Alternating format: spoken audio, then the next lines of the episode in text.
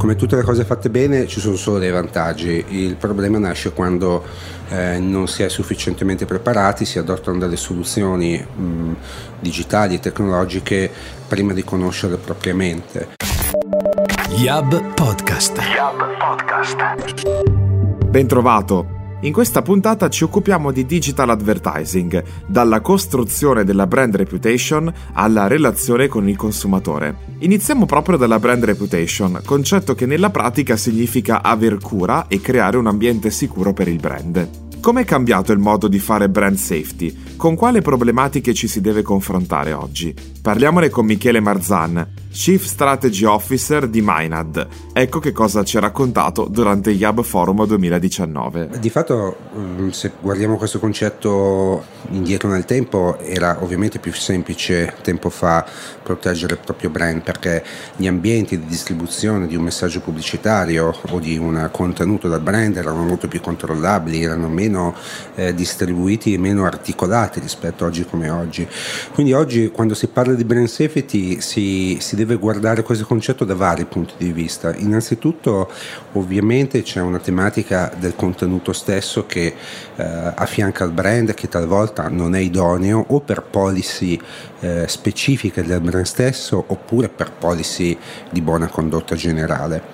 Ma allo stesso tempo la brand safety eh, entra in gioco quando il brand eh, si relaziona con i consumatori e quindi è proprio anche la modalità, se vogliamo vedere, di comunicazione, di interazione. E poi è chiaro che dalla brand safety nascono poi eh, le varie diramazioni. Eh, ho una buona brand safety, gestisco la brand safety nel modo corretto così che la mia reputation può essere quella che, a cui ambisco e così che poi anche la mia awareness possa arrivare agli obiettivi che cerco. Quindi la brand safety per sintetizzare non è fine a se stessa, soprattutto ehm, nel momento in cui ci confrontiamo con delle tecnologie pubblicitarie che sempre di più eh, permettono ai brand di comunicare in modo eh, molto distribuito e queste tecnologie hanno anche la necessità di essere controllate, quindi non è solo un concetto di, di controllo del contenuto ma anche del controllo proprio delle tecnologie e dei dati che sono utilizzati per la promozione dei brand. Non vi è dubbio. Il digital advertising ha creato occasioni per implementare la relazione tra consumatore e brand. Quali sono i punti da tenere sotto controllo? Che vantaggi possono derivare alle aziende che investono proprio nel digital advertising? Come tutte le cose fatte bene ci sono solo dei vantaggi, il problema nasce quando eh, non si è sufficientemente preparati, si adottano delle soluzioni mh, digitali e tecnologiche prima di conoscerle propriamente. Eh, uno degli errori che il digital marketing eh, ha fatto in passato e ogni tanto continua a fare ed è anche un errore plausibile per un certo punto di vista di adottare nuove soluzioni e nuove, eh, nuove tecnologie cioè nel giorno, il giorno in cui una tecnologia, una soluzione, un ambiente pubblicitario usciva o veniva eh, presentato sul mercato il giorno dopo tutti iniziavano a parlarne e a volerlo utilizzare. Invece di fermarsi un attimo e porsi alcune domande come tipo eh, come posso controllare eh, i contenuti che eh, sono su quell'ambiente pubblicitario così che il mio brand non sia affiancato a contenuti che non voglio. Peraltro la pubblicità digitale genera un ricordo nella marca che eh, è molto duraturo nel tempo dalle, da alcune analisi di mercato eh, effettuate quindi quando viene ben fatta la pubblicità, eh, digitale o meno, non c'è motivo per dubitare da questo punto di vista. Io credo che eh, uno degli aspetti che ogni tanto non consideriamo è proprio anche il lavoro che i publisher devono svolgere per mettere ordine agli spazi pubblicitari, agli ambienti eh, in cui il brand viene posizionato. E anche qui è un po' un cane che si immerge alla coda, cioè laddove il publisher ha bisogno di fare più revenue per trovare sostenibilità, eh, ogni tanto esagera per affollare le pagine in modo eh, un po' eccessivo. I mezzi che hanno una forte potenzialità hanno sempre eh, aspetti positivi e aspetti di attenzione e si potrebbero chiamare negativi. L'altra cosa interessante del digital è che comunque eh, c'è modo per riparare, quindi eh, laddove eh, può succedere un inghippo, può succedere uno, uno scivolone, eh, l'azienda, il brand si può anche attrezzare per andare a recuperare con altrettanta velocità. Infatti la strategia di mettere la stessa sotto la sabbia se succede qualcosa non è forse la strategia giusta, ma bisogna proprio affrontare l'eventuale problema e correre ai ripari. Come ha detto Michele Marzan, Chief Strategy Officer di Minad, quindi si può correre ai ripari, anche perché non tutte le ciambelle escono con il buco. Giusto per capire meglio, ripercorriamo i principali epic fail italiani nella comunicazione sui social nell'ambito dell'influencer marketing. Lo facciamo insieme a Raffaella Cosentino, founder di Almost Blue, incontrata durante Yab Forum 2019. Beh sì, in effetti è proprio così, le, non tutte le ciambelle escono col buco e noi abbiamo eh, posto l'attenzione su tre ultimi casi, non magari eh, i più eclatanti, ma proprio i più recenti. Il caso di eh, caramelle gommose date da un influencer al bambino, ai suoi figli di 2-4 anni, peccato che il Ministero della Salute proibisca l'uso di caramelle gommose in bambini di 2-4 anni.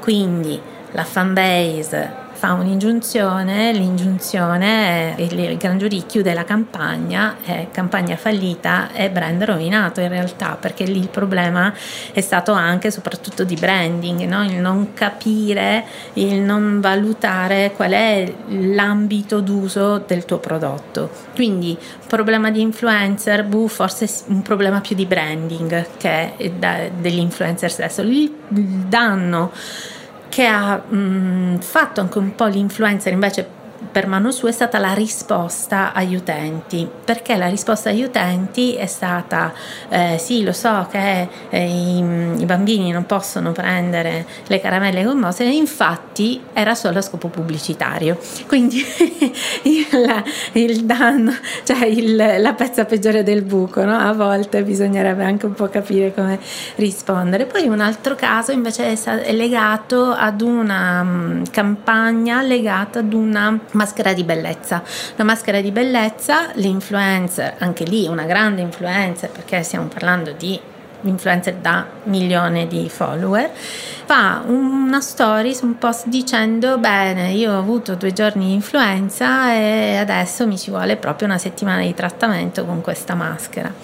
Allora lì non c'era la citazione, il famoso hashtag ADV e quindi la segnalazione è stata data per questo, ma anche lì il problema è ancora qui un problema di brand, perché lo storytelling che è legato all'ambito healthcare e quindi all'ambito salute è molto diverso dall'ambito beauty che è legato più all'esaltazione del fascino, della bellezza, del ti rendo più giovane, la pelle più luminosa, ma non ti curo dopo l'influenza. No? L'influencer ha bisogno, molto spesso non ha il, gli strumenti, anche le competenze, anche proprio di forma, for, la formazione per capire qual è lo storytelling adatto al prodotto. Quindi è fondamentale che nel contratto entri il piano di comunicazione. Come ci ha raccontato Raffaella Cosentino, founder di Almost Blue, un piano efficace di comunicazione, concordato con il brand, già chiarisce cosa si può e non si può dire sui social. È importante però delimitare anche i confini legali entro cui ci si può muovere in questo ambito. Approfondiamo con Alberta Antonucci, avvocato, founder di On the Website. L'influencer marketing non ha ancora una normativa ad hoc e quindi è un campo abbastanza paludoso e buio all'interno del quale ci si muove cercando di tutelarsi al meglio con gli strumenti che sia il, eh, lo IAP ci dà, che l'Istituto di Autoregolamentazione Pubblicitaria, che il codice del consumatore eh, guida, ecco, ci, eh, ci riporta l'attenzione attenzione sulle pratiche scorrette, ingannevoli e quindi sul rispetto del consumatore e della trasparenza pubblicitaria. A questo si associa anche questo passaggio che ha avuto il marketing perché dal nostro classico testimonial siamo arrivati al brand ambassador, brand ambassador che comunica il brand con gli strumenti che il brand ha ma questa comunicazione è una finestra aperta, aperta nei confronti del, dei follower e degli utenti che interagiscono all'interno della pubblicità e sollevano eh, a volte eh, con critiche eh, che possono essere pungenti e queste critiche pungenti spesso non frenano l'impeto del, dell'ambassador che può capitare risponda e risponda male. E da lì si scatena e si incendia questo famoso odio da social che danneggia in primis il brand che non recupera più il danno e in secondo luogo l'influencer che magari faticosamente riacquista credibilità. La protezione che io suggerisco sempre e che applico nella mia vita lavorativa quotidiana è la prevenzione contrattuale. Quindi, nel momento in cui viene istruito un brand ambassador su una certa campagna, vanno chiarite quali sono le parole che si possono usare e quelle che invece possono diffamare, nel rispetto del brand che si pubblicizza e dei competitor.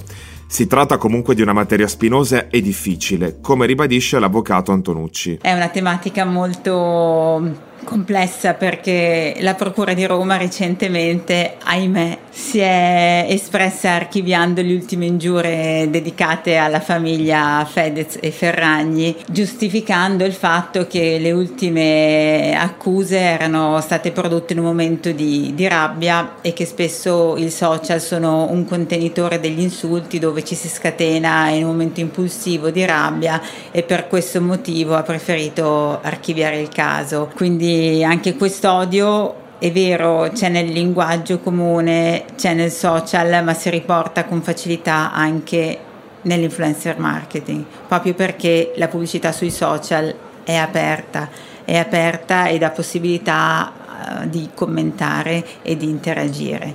Questa interazione radio TV non la permette. Quindi è uno strumento a doppio taglio che va gestito, va tutelato e va preventivato la risposta da dare alla provocazione va studiata con il brand e va digerita perché gli è stata data nella risposta alle, al caso sulle caramelle gommose tranquilli è solo un messaggio pubblicitario i miei figli non le do è frutto della, della fretta una risposta a caldo e, e il danno si fa in un nanosecondo lawyer and founder di On the Website, ci ha fornito degli strumenti per capire quanto sia importante a livello legale il tema della gestione dell'influencer marketing, che va di pari passo con la cura e l'implementazione della brand safety, tema con cui abbiamo aperto questo appuntamento. Al prossimo Yab Podcast. Yab Podcast. Yab Podcast.